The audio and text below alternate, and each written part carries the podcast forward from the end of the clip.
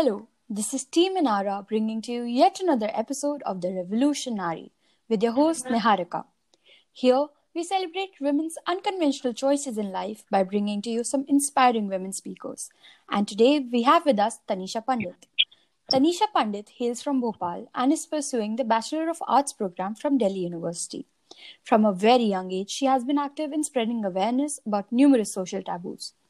Her vision to end period poverty is what led to the formation of the Ritva Foundation.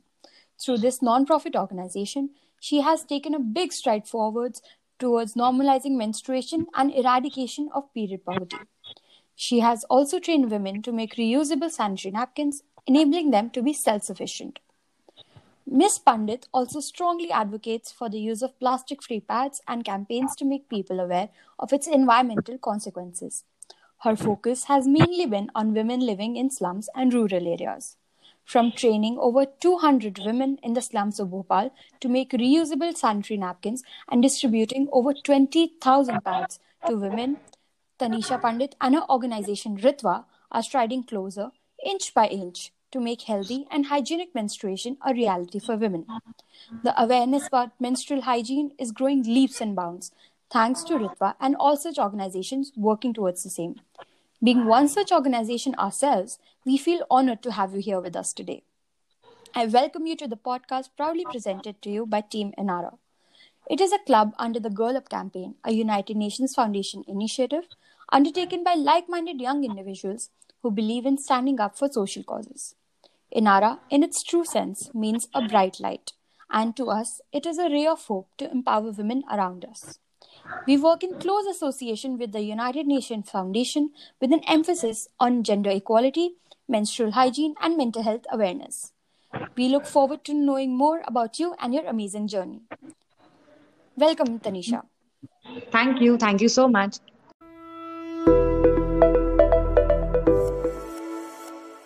Ritva Foundation is an organization that raised a voice for a topic that people, many a time, avoid talking about. We would love to know more about the organization and its working.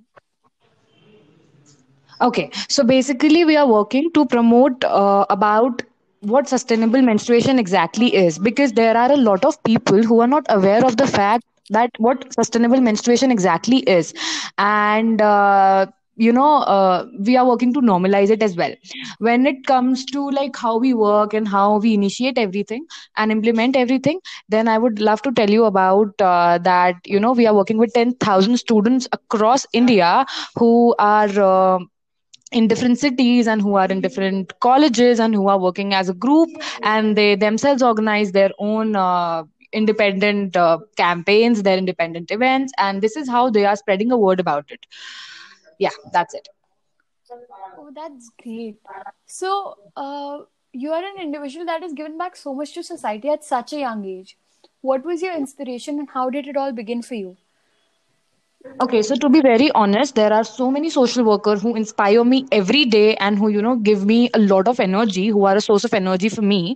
But to be very honest, the situation which are there around me, which were there around me when I was very young, as in when I was in 9th and then standard, those situations, were a source of inspiration for me to make sure that I am supposed to work for this cause. For example, I'll give you, I'll tell you about a very small instance where I saw a kid playing with a used sanitary pads in front of my eyes, and I realized that people don't even know that how they are supposed to dispose it properly. So how are they going to know, how are they aware of the fact that how they are supposed to use it?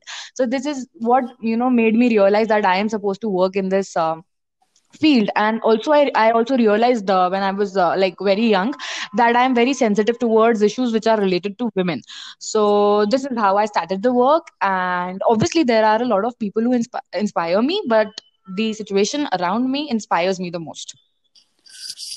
Okay, so as a woman change maker, other than the hurdles of taboo and stigma attached to the topic, what other obstacles did you face while working towards the cause? Okay, so the biggest problem was is not as normalized as we expect it to be.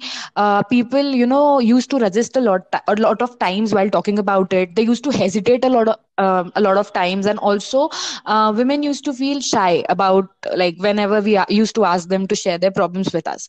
So the biggest challenge was this only. And along with that, the organizational work, like when we talk about this teamwork and, management of time when it comes to a student who's already studying. So these are a few things which used to come as a hurdle in front of my eyes. But again, I sorted everything out and here I am standing with this organization. So forming a non-profit organization at such a young age would not have been an easy task, considering the amount of work and resources that need to go into it. How did you accomplish this? What all did you do to manage your time? Okay, so to be very honest, since my childhood, I have realized that I am very good in managing time when it comes to, engaging myself in a lot of other activities apart from studies as well. So it was not a very difficult task for me. This is something which is which I would love to tell to all the youth of my age, that it is not that difficult to keep your things prioritized in a perfect manner. If you prioritize your thing accordingly, they are going to look very easy in front of your eyes, and they are not you are not going to look at those things as a burden. You should learn to prioritize your things, and then you can achieve anything you want in your life. All right, so let's talk about menstruation and the taboos behind it. So plastic pads are widely used in society, and you have been working immensely to bring a change in this. Eco-friendly alternatives like biodegradable pads are costly, and people are scared of using menstrual cups. So even if people wish to switch to these, it becomes difficult for them. So what ways do you think that the attitude of people can be changed for a better environment? Okay, so the very first thing I would love to tell you is that, again, this thing is not normalized yet, so that, people can talk about it openly. I feel that if it gets normalized and people are able to discuss about it openly, then they are going to, find that these plastic pads are really harmful. But because it is still a hush-hush thing for people, so they don't talk openly about it, and they're like, jo chal raha hai, chalne do na yaar, we are happy with it, we are comfortable with it. Kya hi problem hai? These are a few things they use, So I feel ki the very first thing is normalizing it, and the very second thing is that people should know about these sanitary pads which have plastics in them, which are harmful for us, and they should talk about it openly. At least brothers and sisters and parents, they are responsible for our health, for each other's health. So they are supposed to make sure that they should talk about it, that this is harmful for you. Even if a man sees something which is related to this on social media through our post or from anywhere, is supposed to talk to his sister or his mother that this is something which is, very harmful for you and you should look upon it. Yeah. So menstruation in urban areas, even if not as much a taboo as in rural areas, remains a topic spoken about in hushed tones. It is very rarely taught in schools, and many women enter their first periods without proper knowledge. And this has a mental aspect as well and a mental impact as well.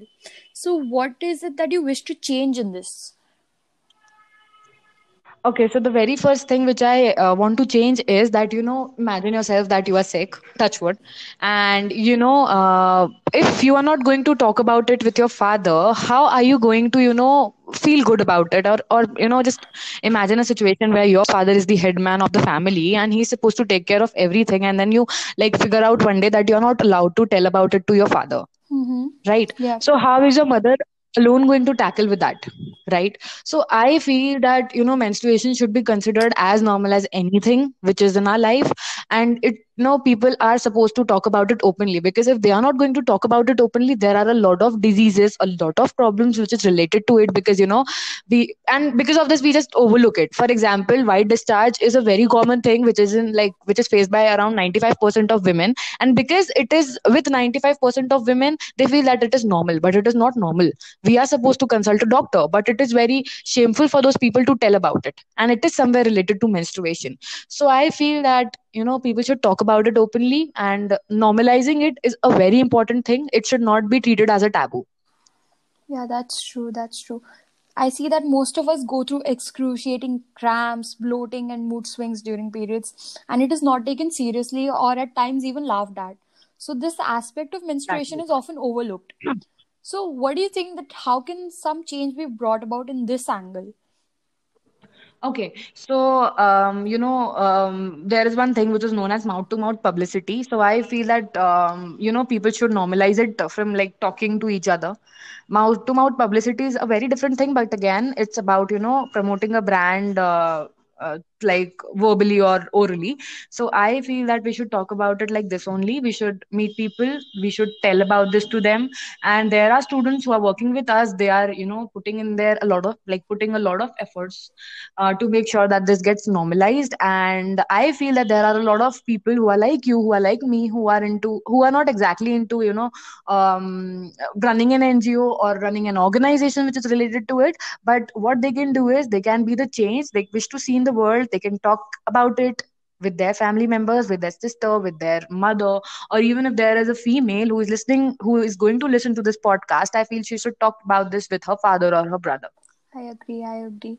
So this whole experience, managing a foundation, managing your studies while being a youth like ourselves and barely in your 20s. So what has your experience been like?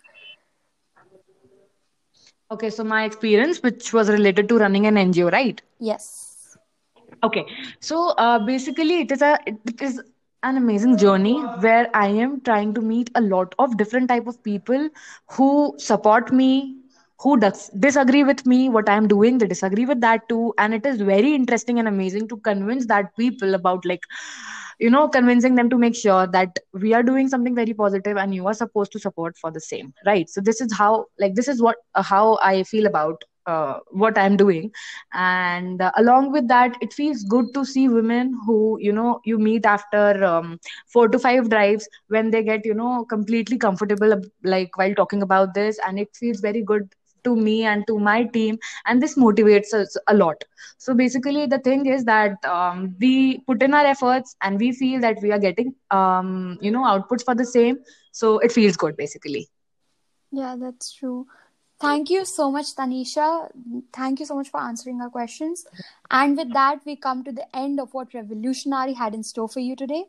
Thanks for tuning in. If you loved today's episode, check into our platform, subscribe, rate, and leave a review.